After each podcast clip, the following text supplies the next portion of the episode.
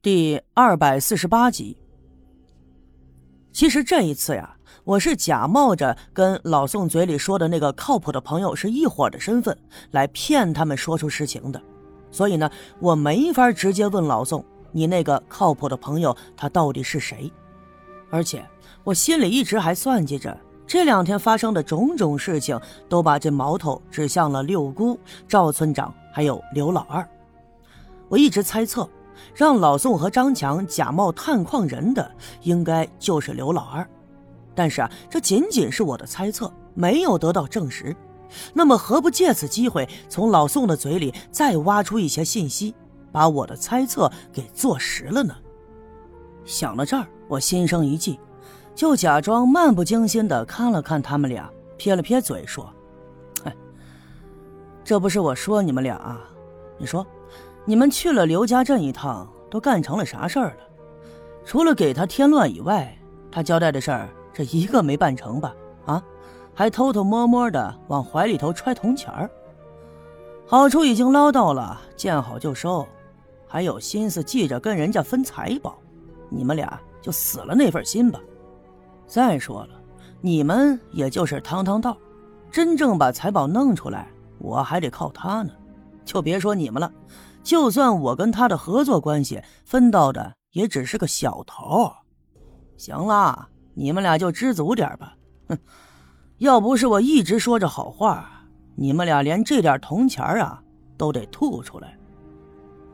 说完了这番话以后，老宋脸上的肌肉明显颤抖了几下，很明显他中了我的圈套，肯定是生气了。不过呀，他毕竟年龄大了，老奸巨猾。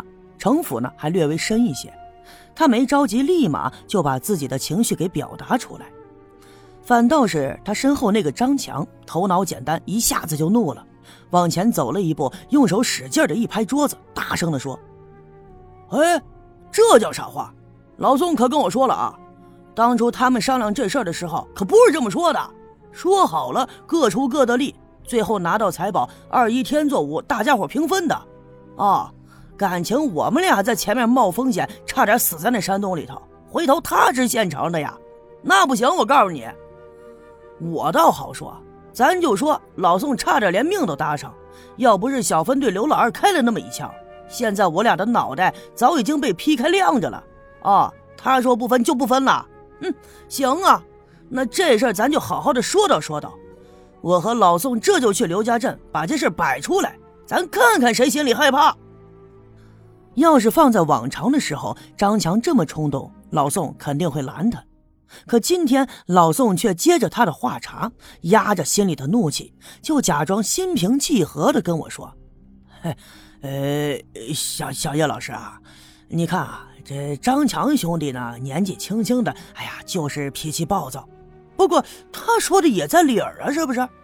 这事儿都是说好的，昨儿来的时候还跟我说的好好的。”说等办好了这两天的事儿啊，再让我们去刘家镇一趟啊，咱把那财宝一起弄出来啊！这、这、这、这咋、这咋就忽然间就变了卦呢？哎呀，不是我们俩小心眼儿，那咱说好的事儿嘛，就按说好的办呗。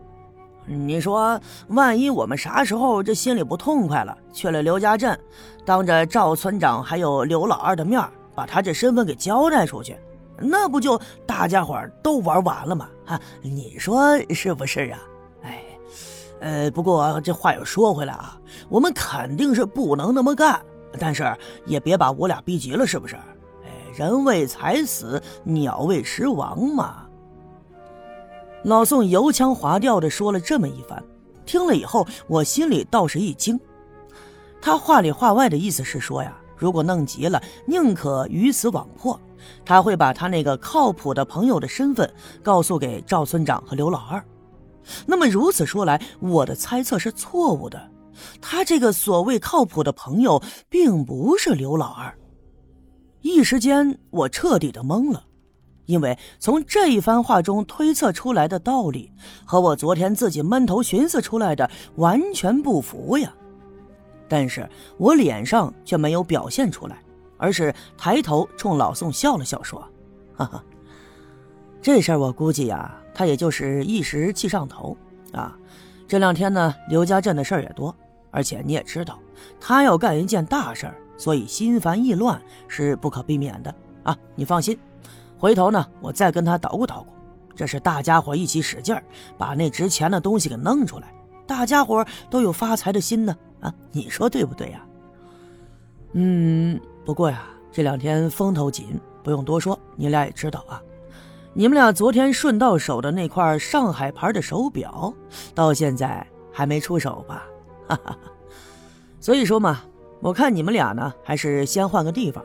我有内部消息说呀，你们俩被人给盯上了，别等到财宝的钱没分到手，你们俩就先挂进去了，那可就不划算了。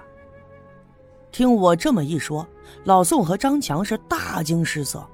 因为他们俩自认为偷手表的那件事啊，做的是天衣无缝，没有别人知道，但没想到却被我给当面点了出来，于是他们俩的额头上就都见了汗了。